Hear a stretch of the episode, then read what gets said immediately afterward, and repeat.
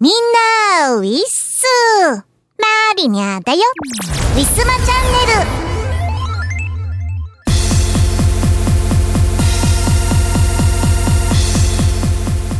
さて、えー、天気が悪い日がちょいと明けて、えー、関東はちょっと暑い日が続くようになりました。皆さんいかがお過ごしでしょうか？まあ暑いと言っても曇り空のためか、まあ、以前のようなね8月の真夏日のようなこう太陽さんさんのじりじりの暑さではなくまあ気温は高いですけれども曇り空でちょっとジメジメした日々が続いてますね。なんかもう雨降ると寒い日があったり曇りでねなんか今から雨降りそうなんだけどすごい暑かったりとか、えー、毎日ちょっとねここ12週間は天気予報を見ないとその日のお洋服さえ決めるのが難しいような気がしてます、えー、皆さん体調だけはねほんと崩されないようにしてください。こういう時にねなんかこう一気にこうなんか体調不良になっちゃったりとかしますのでね。はい。えー、私はというとですねこの前ワクチンようやく1回目打ちました。まだね1回目ですからね。全然もうへのへのカッパですけれども、まあ、これからだから次回の配信の時にはもしかしたら皆さんが聞く頃にはもう打ち終わっているかもしれない。あー怖いな。どうしようかな。もう怖いな。怖い話嫌だな。なんて思いながら、えー、日々過ごしております。なんかこうアドバイスとか事前にこんなことやった方がいいよとかこうしちゃいけないよとかいうアドバイスとかあったらね、えー、ぜひともふつおたの方に送っていただけますと幸いです。皆さんね結構もう2回目もうワクチン打ってると思いますのでね、えー、経験者の方が多いんじゃないかと思います、えー、マリニャが2回目無事に過ごせますように、えー、どうぞ祈っててくださいっていうのを前回のエンディングにも言ったような気がします。それでは本日も行ってみましょう。この番組はイオシスとウィステリアマジックの提供でお送りします。春ですね。ワクワク御朱印集め始めませんか？ ARM が送る東方ボーカルアレンジ集。書き下ろしのワン、ツー、参拝を含む全7トラック収録。東方狛犬課長。イオシスショップほか、同人ショップにてお求めください。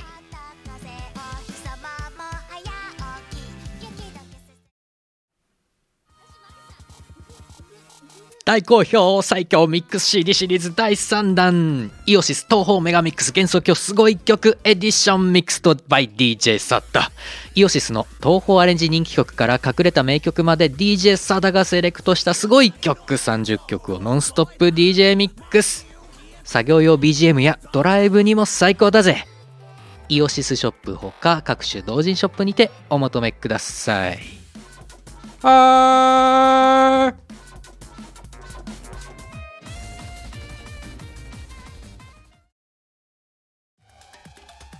誰にでもクラブで聴きたいメロがある。イオシスが手掛ける最新型東方クラブミュージックアレンジシリーズ。東方ブートレグス3唯一無二の現場主義スタイルをテーマに送る東方クラブアレンジコンピレーション第3弾。今回は即売会でもなかなか見られない渋めの先端パーティーサウンドをコンパイル。えちょっとこれ東方なんだけど？最善爆踊り中そんなことに気づいてしまうかも。イオシスショップほか各同人ショップにてお求めください。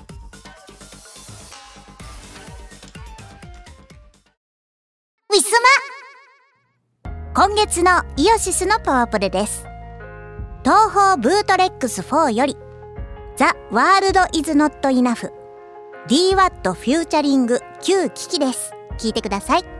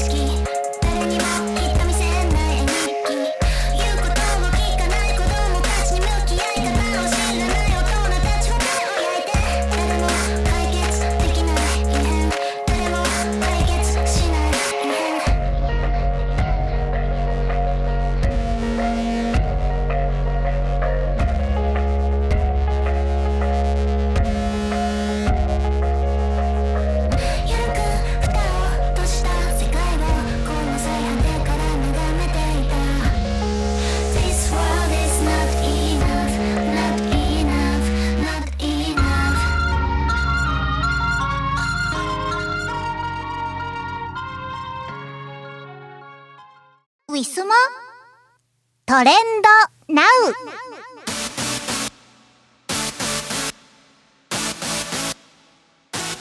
さてさて、えー、本日9月11日土曜日の午前中となっております。一体どんなトレンドがあるのでしょうか？早速ご紹介させていただきます。えー、まずは企業によるプロモーションから、ハッシュタグ、スシロー新物ウニ解禁。スシローさん頑張っておりますね。えー、濃厚ウニ包み100円、税込み110円ということで、えー、フォローリツイートで、えー、抽選で10名様お食事券1万円分当たる。スシローで1万円分、まあ一人で食べると結構難しいですよね。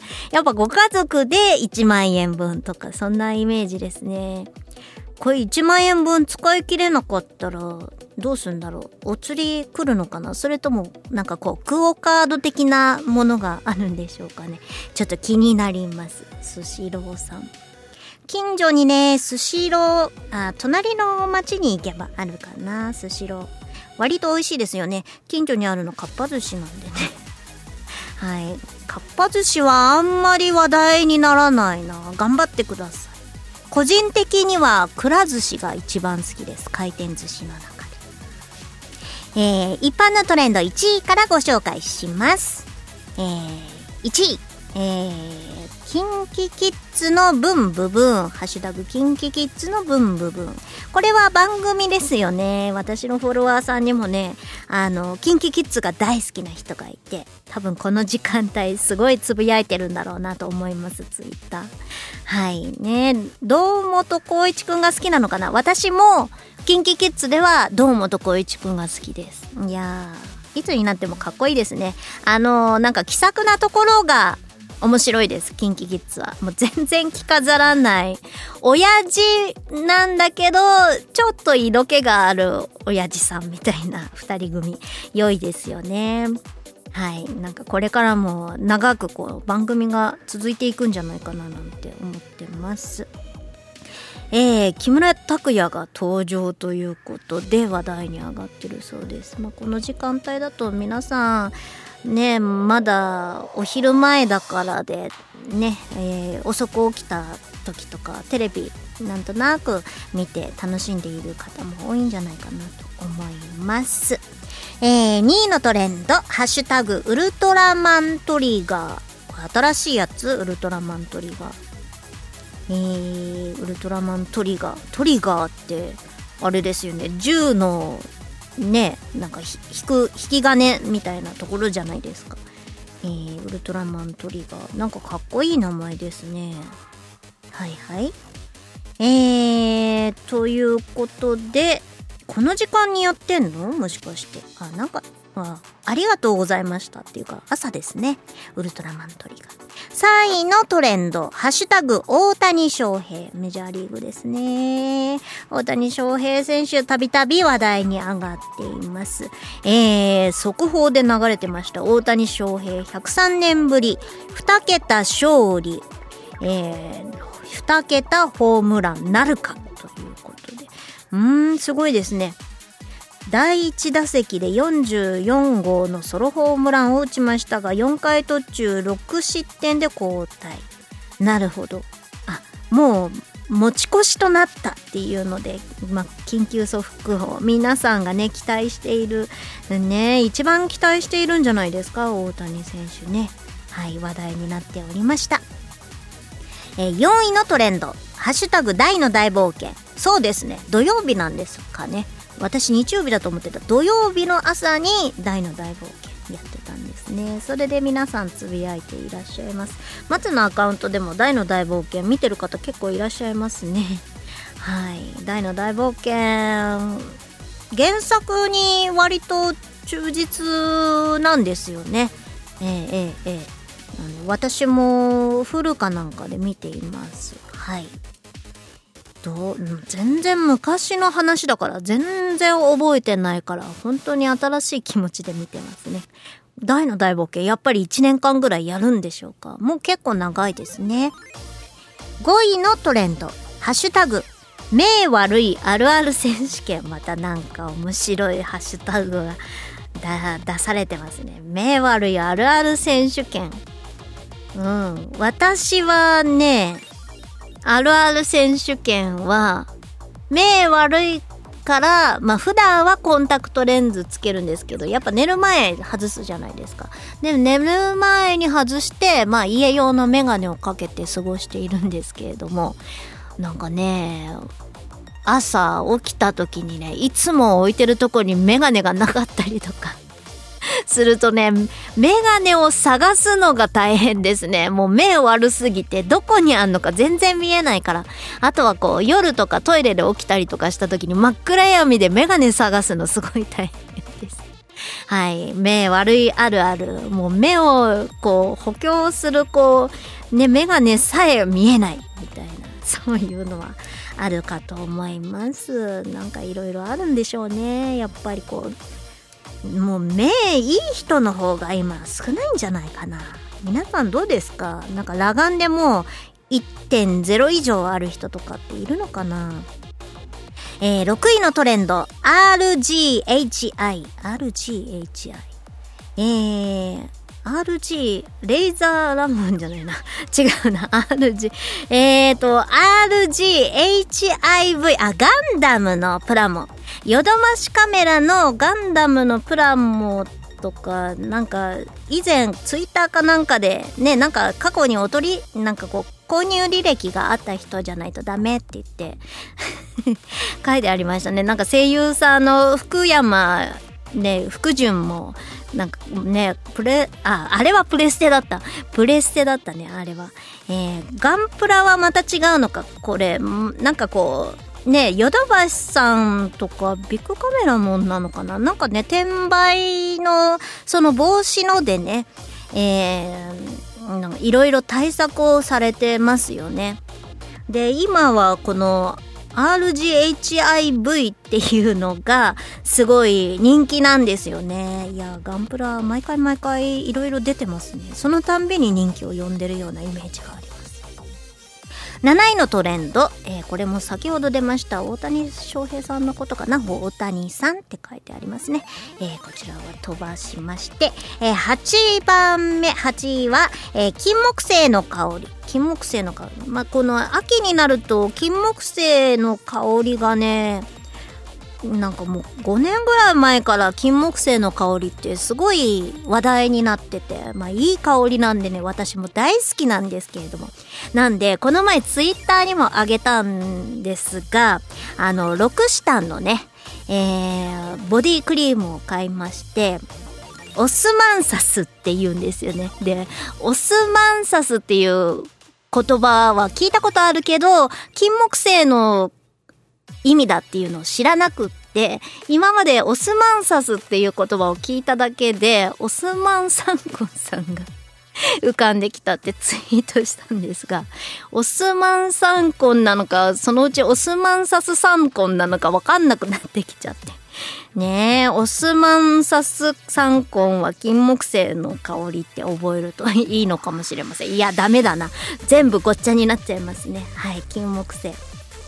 なんかいろんなところのメーカーさんから金木犀の香りのねなんか香水だったりとかボディクリームだったりとか、まあ、金木犀は秋9月の中旬から秋口に咲くお花なのでね、えー、この時期いっぱい出るようです、えー、9位のトレンド八代弁護士の昼帯。うん昼帯。なるほど。えー、TBS でなんか話題になってる。えー、発言は誤りでした、えー、っていうなんか訂正のあれでなんかなってんですかね。共産党をめぐる八代弁護士の昼帯での会見にって書いてある。なんかこう私見てないからわからないけどえー、なんか誤解を生むような発言でもしたんですかね。共産党について発言した内容について同日、えー、発言は誤りでしたなどとするコメントを発表した。うーん。あ八代弁護士が共産党イコール暴力革命と印象操作した。なるほど。ことに対して共産党が、まあ、抗議をして謝罪と訂正を求めたっていうあそういうことですね。まあちょっとねテレビとか、まあ、ツイッターもそうなんですけれどもやっぱり多数大勢の人がね耳にしたり目にしたりする情報っていうのは、うん、やっぱ言葉はね考えないとダメですね。今ねこう自発的なこう表現をねえー、どんどんするような時代になりましたけれども、だからこそ気をつけなきゃいけないなと思ってます。私もね、言葉がね、あんまり良くないから、選択とかがね、下手くそなのでね、あんまりツイッターも下手なこと言えなくって、なんかこう、つぶやくたんびにドキドキしてます。なんか下手なこと言ってないかな。オスマン・サンコンさんに ね、えー、あの、失礼な、じゃないかなとかね、いろいろ。不謹慎じゃないかなとかねいろいろねもう結構ビクビクしてつぶやいているんですよ。シャレで。一つでもね。はい。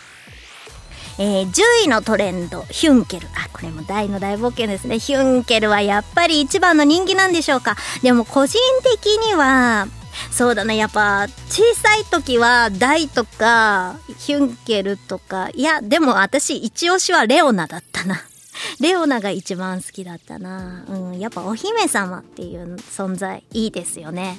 で、気の強いお姫様。私もっと最初出た時は、あの、清純派なお姫様も本当になんかドラクエに出てくる、もう典型的なお姫様っぽいお姫様なのかと思ったね。気の強いお姫様で、まあ、若干こう話が進むにつれてお姫様感が薄れてきたあたりから、まあ、ちょっと、えー、ね、なんか大の大冒険、ママームの方が、それだったらマームの方が みたいなのありましたけれども、今ね、大人になって見る大の大冒険は、ポップが一番かっこいいと思う。あとはね、杉田さんが務める声優のクロコダインがすごい可愛くって大好きです。なんかね、受けっぽいですよね。まあ、こんなこと言うのもなんですけど、クロコダイン、可愛いですよね。なんかもう喋り方が可愛くてしょうがないです。うん、やっぱね、昔はヒュンケルとかね、えー、女子だったらキャーってなるんですけど、今はね、やっぱこう、付き合うとかだったらポップとかの方がいいような気がしてならないですね。大人と子供では、こう、やっぱ好みは変わってきますね。はい。以上となります。えー、皆さんの知っているトレンドはありましたでしょうか？えー、以上、トレンドナウのコーナーでした。ウィスマ。歴史秘話、ウィステリア。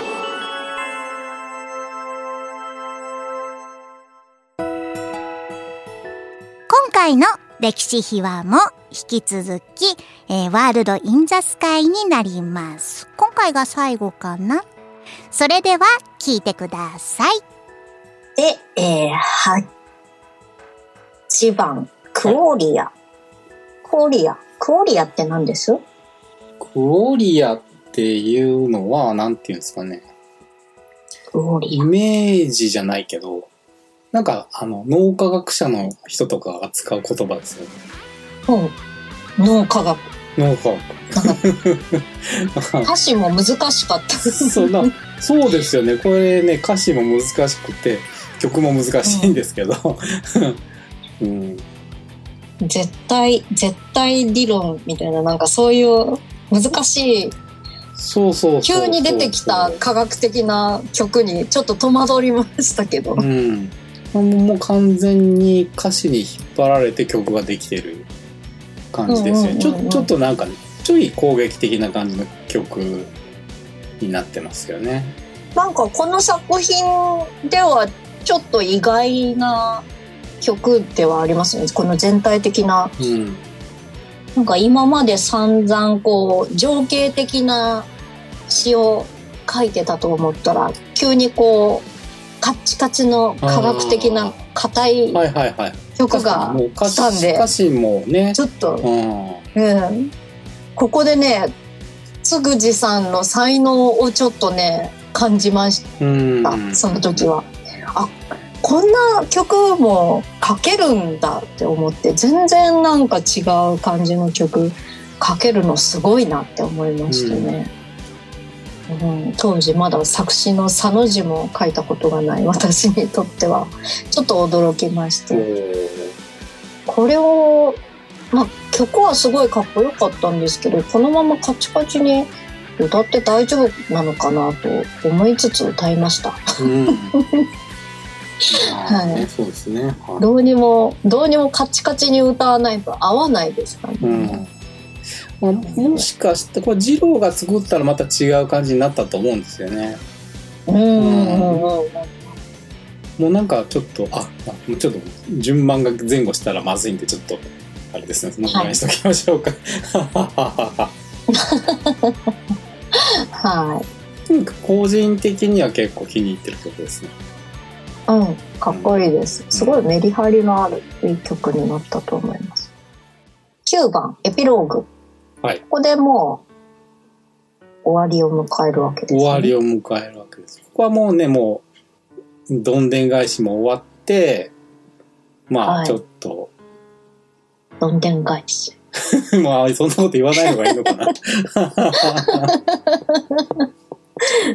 いや、まあ気になる方はね、聞いていただいて、ですけれど。そうそう、全然ね、その別に、まあドラマもいいんですけど、曲もいいので、あの 全然 聞いてください。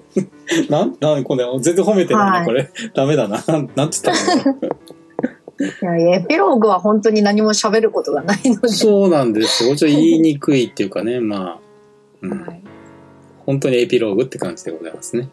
いや、本当に、綺麗に、よくこう、この3話で話、話の内容を作って、こう綺麗に短くまとめられたなと思いましたね。うん。このなんか、割とそれなりに内容の濃いストーリーじゃないですか。うんうんうんね、1枚の CD にまとまったなと思って。いやー、いい作品に出会いましたね、これ。多分、私たちだけでやってたらこんなストーリーの作品そうそう、これはもう絶対にないんですよ。ね絶対にない。ないでございます。それはないんですよ。なんでやっ、ぱりそういう逆ねに、うんなんかみんなちゃんと聞いてこれたかなっていうのはありますうんね。それはちょっとわかんないですけど、でもこうやってね、う外部の人とこう一緒にやることで、ちょっと今までにないようなうん。楽曲とかね、内容とかっていうのを作ることができる。だから面白いなと思うんですよね、やっぱりそういうのって。そうですね。うんコラボっていうとあれですが、なんかね、一緒、違う作品に触れるみたいなのもうんいいかもしれない。うん。はい。まあ、うんでも噛み合うかどうかちょっとわかんないけども、でもやっぱりうん一人の人間が考えたことっていうのも、まあそれはそれで楽しいっていうか面白いかもしんないけども、うんうんやっぱりこうちょっといろんな刺激が他の人の影響があってお互いに影響し合ってっていうのでこう作り上げていくっていうのはやっぱ面白いですよねですよね。はい。と思います。そんな感じで、一番最後、はい。いいところ来ました。二郎の曲が。いいところ。ろで二郎が持っていくというパターンでございますね。これトラックリスト、矢印で読めないんです、二郎の曲のタイトルが。えー、そう？よいしょ。あ小さいんだ、画面が空の下あ、でそういうことですか？空の下で空の下。これは作詞野崎幸さんになってますねそうですね。この曲だけ野崎さんがうんそういえば書かれてましたうね。んいい曲だった。なんかこれも、あ、ジロっぽいなっていう感じの曲を。これはなんかエンディングっぽいですね。本当に。そうですねはい。多分ねこれこの。この歌詞で曲作れって言われたら磯村は多分もうちょっと暗めの曲を作ったんですよ、うー。うんん、歌詞だけ読むと内容的にはそんな明るくないんですよね、確かに。うん、そうですね。でその二郎に言ったら、うん、確かにこれだと暗い曲作りそうなんだけどそれだと本当に暗くなっちゃうので、うんうんうんうん。曲としてはもう明るい本当にエンディングっていう感じの曲にしてやってみたら、まあうまくいったっていうようなことを言ってましたね。ああ、うんなるほど考えたわけです考えたわけですよ二郎が。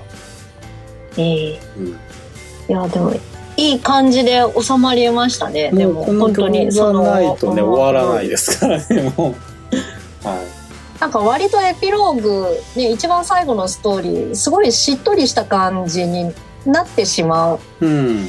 うので、うん。このエンディングでその余韻がどう変化するっていうのはあると思うんですよね。ちょっと暗い感じで、あ悲し悲しみがちょっと残っちゃうとか、うんまあそういうのもありっちゃありだとは思うんですけどこれ、うん。このこのアルバムとしてはこの曲で終わるのが、うんうん、結果としてはもういいですベストな感じでございましたね。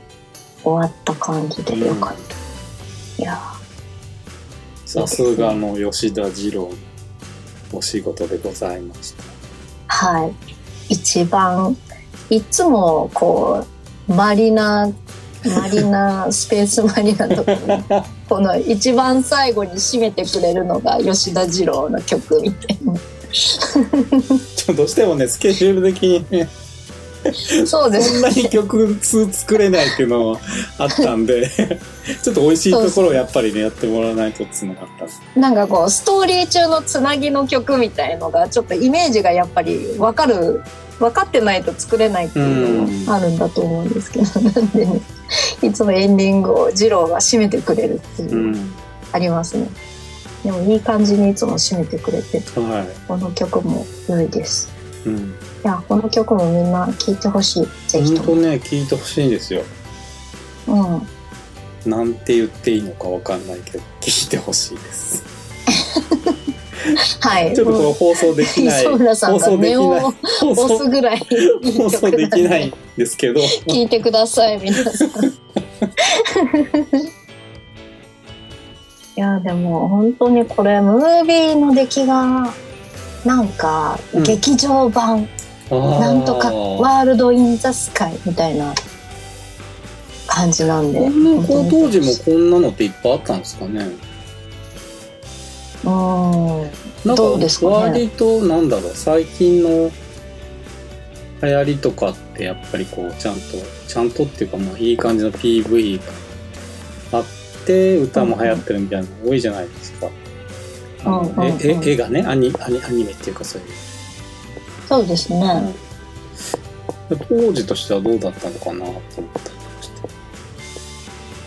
これのねなんか宣伝としてあのしがないレコーズの、なんかちっちゃいちっちゃいミニ上映会みたいなところでねこのムービー流してもらったんですよ。うん。前この時期に。しがないレコーズのねなんかしょうもないいつものなんかどっか出かけましたみたいなムムービー上映会みたいなのがあって。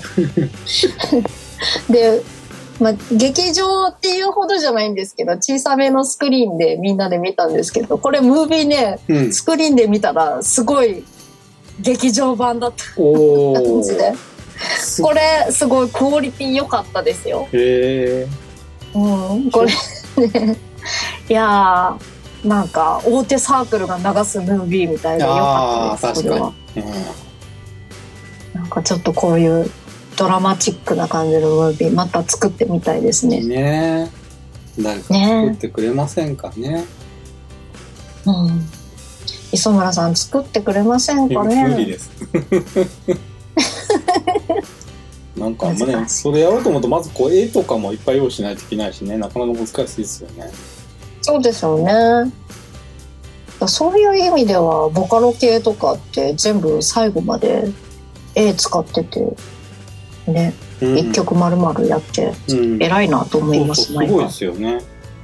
うん、あれってうちらも頑張んないと。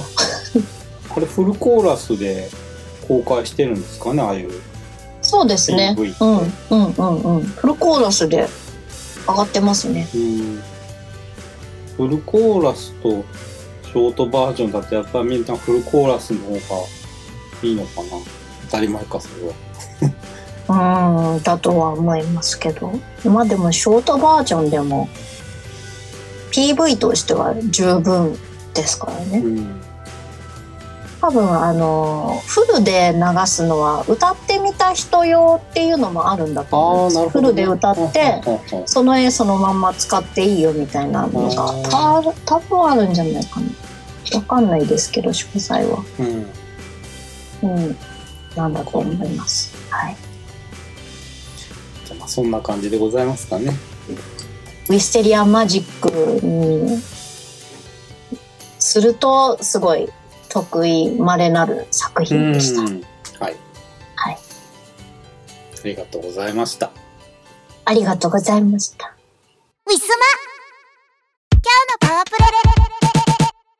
パワープレ1曲目は2014年秋にウィステリアマジックより発売いたしましたワールド・イン・ザ・スカイよりクオリアです。作詞加野つぐじ。作曲磯村海でお届けいたします。聴いてください。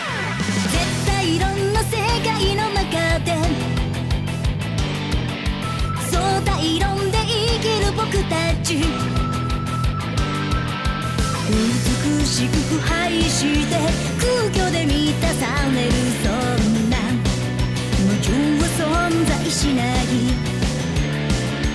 ゼロ対一かの二元本やがて決まった一つの会に誰もが疑問を感じるただ従うそれが僕らの生存本能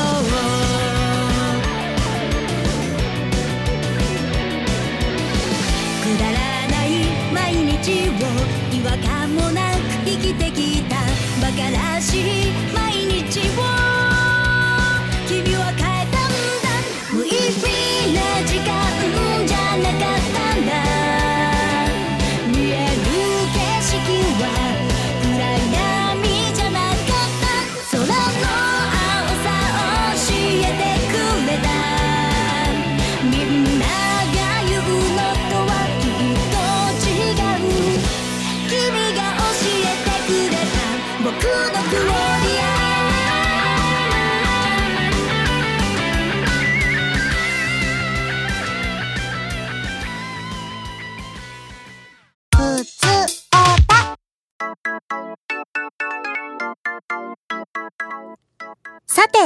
本日もありがたいふつおたいただいておりますので、早速ご紹介させていただきたいと思います。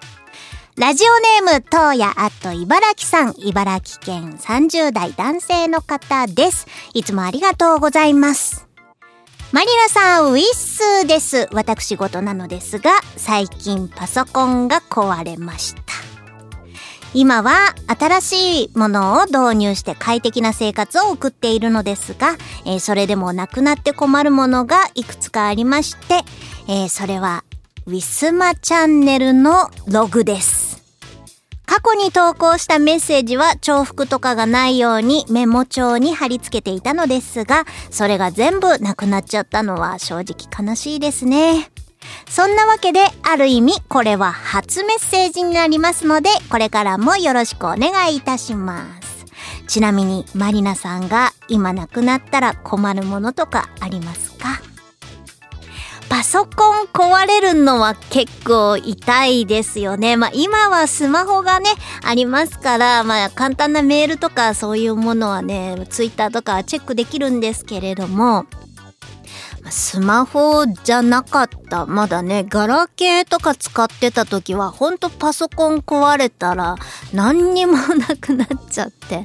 もうね、すぐに、ね、私自分ではうまくできないから、すぐに誰か人呼んで、ね、とりあえずでこう設置できるようにしてもらったりとかはよくしましたね。はい。もうあの時お世話になりました、本当に。今でも多分、ね、パソコン壊れたら誰かしらにこう連絡が行くことになると思いますので、はい、その時またお世話になるかと思います。いやー、そんなこんなですけれども、新しくパソコンを買い替える時期っていうのは、なんともね、いつもやっぱり壊れるまでは使っちゃうっていうのありますよね。で、新しいパソコンをね、設置した時に、いろいろね、セッティングするのがめんどくさいんですよ。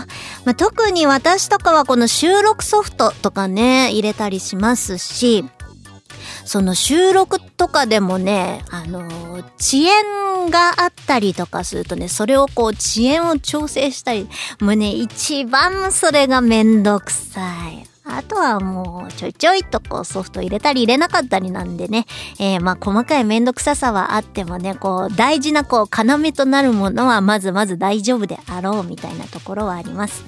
えー、今、昔はもうそれこそオンラインゲームをパソコンでやることもね、多かったですから、ゲーミング PC ってとかですか？ゲーミングマウスとかなんかそういうのもありましたもんね。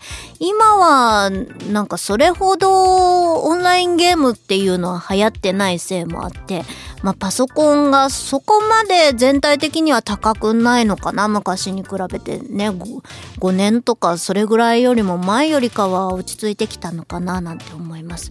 今グラボがね、ここんとこ高いって聞きますけどね。まあ、ゲームやってないから、グラボをね、そんなこう頻繁に買い替えるっていうことはなくなっちゃいましたけれども。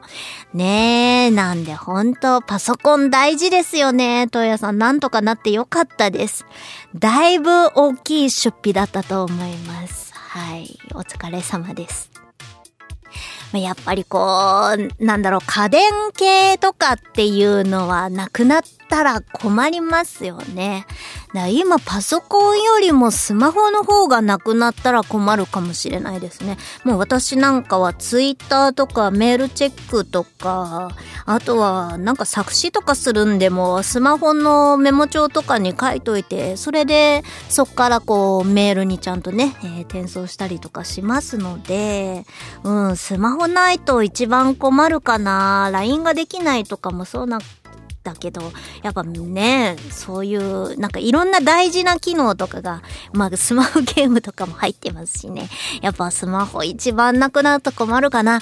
あとは、そうですなエアコンがなくなると困ります。まあ今暑いから、な単純にないと困るっていうのもありますけど今度冬になって寒い時まあもちろんお家にもストーブがあるんですがまあ、今はだいたい家にいることが多いから大丈夫ですけど、やっぱり外出するとき、大福さんのね、お部屋の温度の管理をしなくちゃいけないんで、もうまるでトカゲとかヘビ飼ってるみたいに大事にされてるみたいな感じなんですけれども、うちの家は結構こう寒くなったり暑くなったりのこの温度差がすごくってなんで夏とかは西日が当たってすぐに暑くなるし冬とかはねもうすぐ冷たくなっちゃってもう寒いんですよ凍えるぐらい。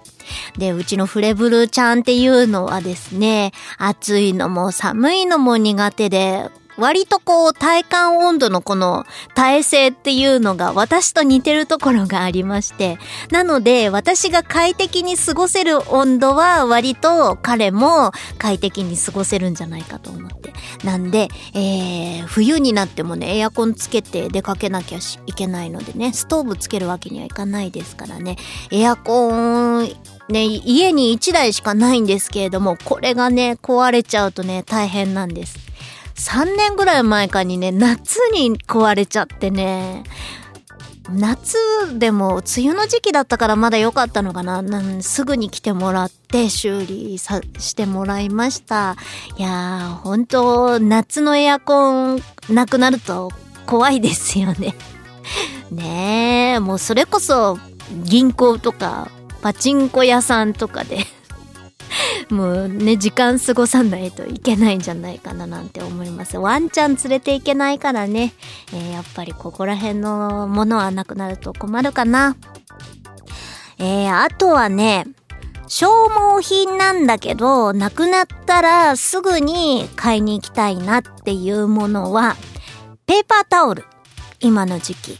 えね、やっぱ手洗うことが、今までのね、3倍も4倍も、もう、ほとんど近所のコンビニに買い物行くぐらいだったら今まで手洗ってなかったような気がします。まあもちろん手でなんか掴んでね、食べたりとかすることがあったりするとちゃんと手は洗えますけれども、なんか箸とかでお弁当食べたりとかする分には、あの、コンビニ、近所のコンビニね、2、3分のとこちょこっといたぐらいじゃ手洗わなかったような気がするんで、今はね、もうね、何でもかんでも手洗ってますから、で、やっぱりその手洗ったタオルもすぐ汚れるし、もうかといって今の時期何回も同じタオル使っていいものかどうかっていうのちょっとね怖いじゃないですか。なんでねペーパータオルを買うようになりました。えー家ではねキッチンペーパーもあるんですけれどもキッチンペーパーだとねすぐになくなっちゃうんですよ。なんでペーパータオルだと何枚入りなんだろう2、300枚ぐらい入って100円しないからそれを使ってますね。今はそれがなくなるとちょっと困っちゃうな。なんか困、なんか、まあ、これで生きていけないってわけじゃないし、焦るっていうわけじゃないけど、これがなくなるとちょっと困るかなっていうのはあります。はい。私からの答えは以上で大丈夫かなはい。皆さんもなんかこう、なくなると困るものとか結構ありますよね。多分こうね、小さい子とかはさ、いつも一緒に寝てるぬいぐるみがなくなっちゃったりとかするとね、これがないと眠れないとか、この枕、なんかこだわりの枕とかがある人は、ねえ、なんか泊まってる宿泊先まで持っていくっていう話をね、聞いたことがありますし、やっぱりね、なんかこだわりのものを使ってる人とかは、なくなると困っちゃったりとかするのかななんて、そんな想像をしています。とやさん、お便りありがとうございました。これからはニューパソコンでよろしくお願いいたします。以上、ふつおたのコーナーでした。ウィスマ今日のパワプレ。パワプレ。2曲目は2014年秋にウィステリアマジックより発売いたしました。ワールド・イン・ザ・スカイより空の下で作詞野崎幸。作曲吉田二郎でお届けいたします。聴いてください。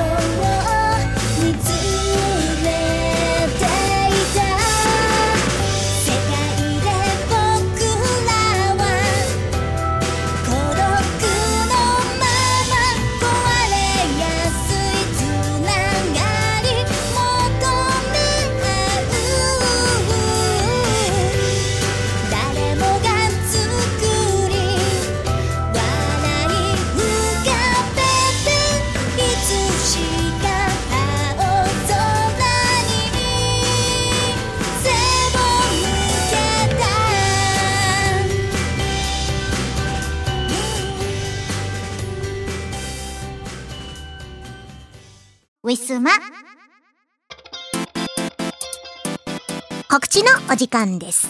ウィステリアマジックの新作および旧作は通販ブースのウィスマショップにてお買い求めいただけます。今回 M3 は参加いたしませんが M3 に合わせて、えー新作、えーただいま制作中でございます。通販の方でお買い求めいただけるよう頑張りますので、えー引き続き期待してお待ちください。告知の方でお知らせさせていただきたいと思います。しがないレコーズの YouTube 配信、しがない5分ショー。火曜日キムさん。木曜日藤原まりな担当でお互いに次回のテーマを決め、えーそれについて語る。約5分間から10分前後ぐらいの配信となっております、えー気になる方は藤原まりなのツイッター。もしくはしがないレコーズのツイッターの方をチェックお願いいたします。それと、えースマホ、えースマホのアプリ、なんでスマホって言おうとした？スマホのアプリを使いました、えーカラオケ配信、トピア。えー各週金曜日夜の9時から、えー毎回配信させていただいております。えー次回は9月の17日金曜日、えー夜9時から予定しております。えーこれが終わりましたら次週2週間後はですね私ワクチン接種で多分苦しんでおりますので、えー次次回はお休みになりますので、えーぜひともお時間ある方は9月の17日金曜日よろしくお願いいたします主に雑談と歌です。えートークテーマ、えーまたは曲の、えーリクエストお待ちしております。それと9月の19日、オトラテフィフスフェスティバル、えーこちらの方が、えー緊急事態宣言に伴い、えー中止となってしまいました。残念です。えツイキャスでチケットを買っていただきました皆様は、え9月19日、同じ予定だった日に、えータイトルが変わりまして、ササバイブライブというね、タイトルで、えーこれが、出演者が、えー各自リモートでリレー配信をするという内容に変更しております。えー9月19日、えー朝の10時から、えー夕方17時まで、えーこちらで、えお楽しみいただけますと幸いです。え私、藤原まりなは残念ながら出演をさせていただく予定がないのですが、えボリューム満点で、えとても楽しめる内容となっていると思います。えーぜひとも、え聞いてください。それと、えー女装創世記。ゲームは皆さん遊んでいただけましたでしょうか？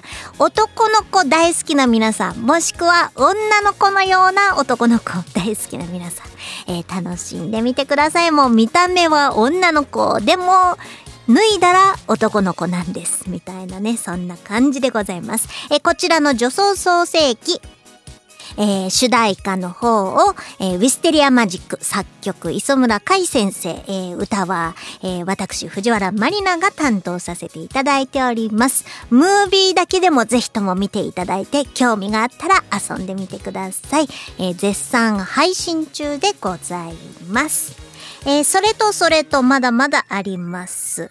えーヒグマルリちゃん、VTuber のヒグマルリちゃんの配信に、えー今月もまた出演させていただきます。えー夜桜マリアちゃんとヒグマルリちゃんの3人で、えーカービィハンターズ、スイッチのカービィハンターズを遊ばせていただきます。えーこちらが9月の21日火曜日、えー夜の10時から22時から配信予定でございます。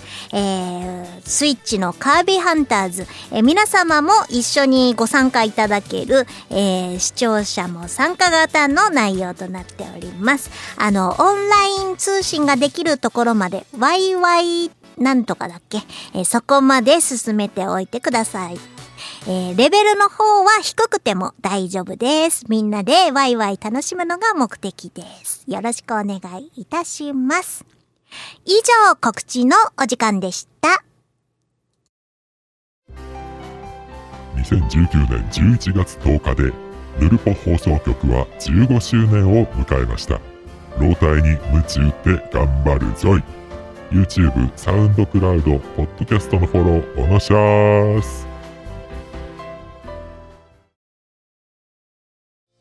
はい、えー、イオシス東方ロックアレンジシリーズ第8弾。今回はサンチャンラーグルがいっぱいの超豪華2枚組。これを聞いておけば間違いなしの最強東方ロキノン系アレンジコンピ CD です。ロキノン東方ボリューム82枚組。18トラック。収録。2019年10月6日。第6回白麗神社秋季例大祭にてハープ開始。即売会。イオシショップ同人ショップにてお求めください。ウィスモ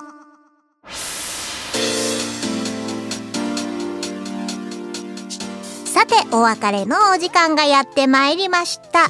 本日のウィスマチャンネルいかがだったでしょうか？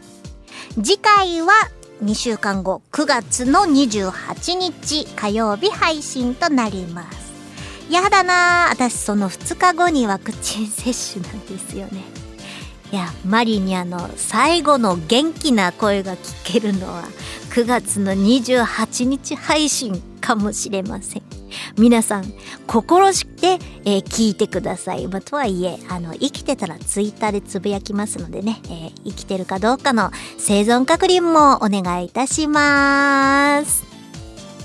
えーワクチン接種前後気をつけたいことがいい気をつけた方がいいことなどのアドバイス、えーもしくはこう参加不参加にかかわらず、えートピアのトピアで喋るお題だったり、えーこういう曲最近流行ってるから覚えて歌った方がいいんじゃないっていうリクエストなどなど、えーあとキムさんに投げる、えーしがないレコーズの YouTube 配信の方のね、えーテーマ難しいテーマとかもね募集しております。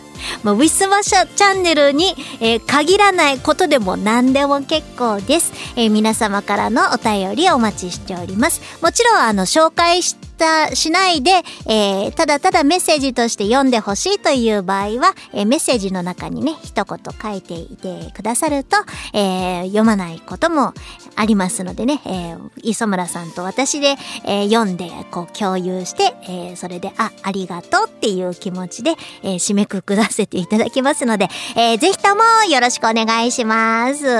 ね、もうちょっとこうね、普通歌のこのメールフォーム活用していこうよ。みんな。はい。えー、というわけで、えーまた、再来週お会いいたしましょう。藤原まりなでした。バイバイ。この番組はイオシスとウィステリアマジックの提供でお送りしました。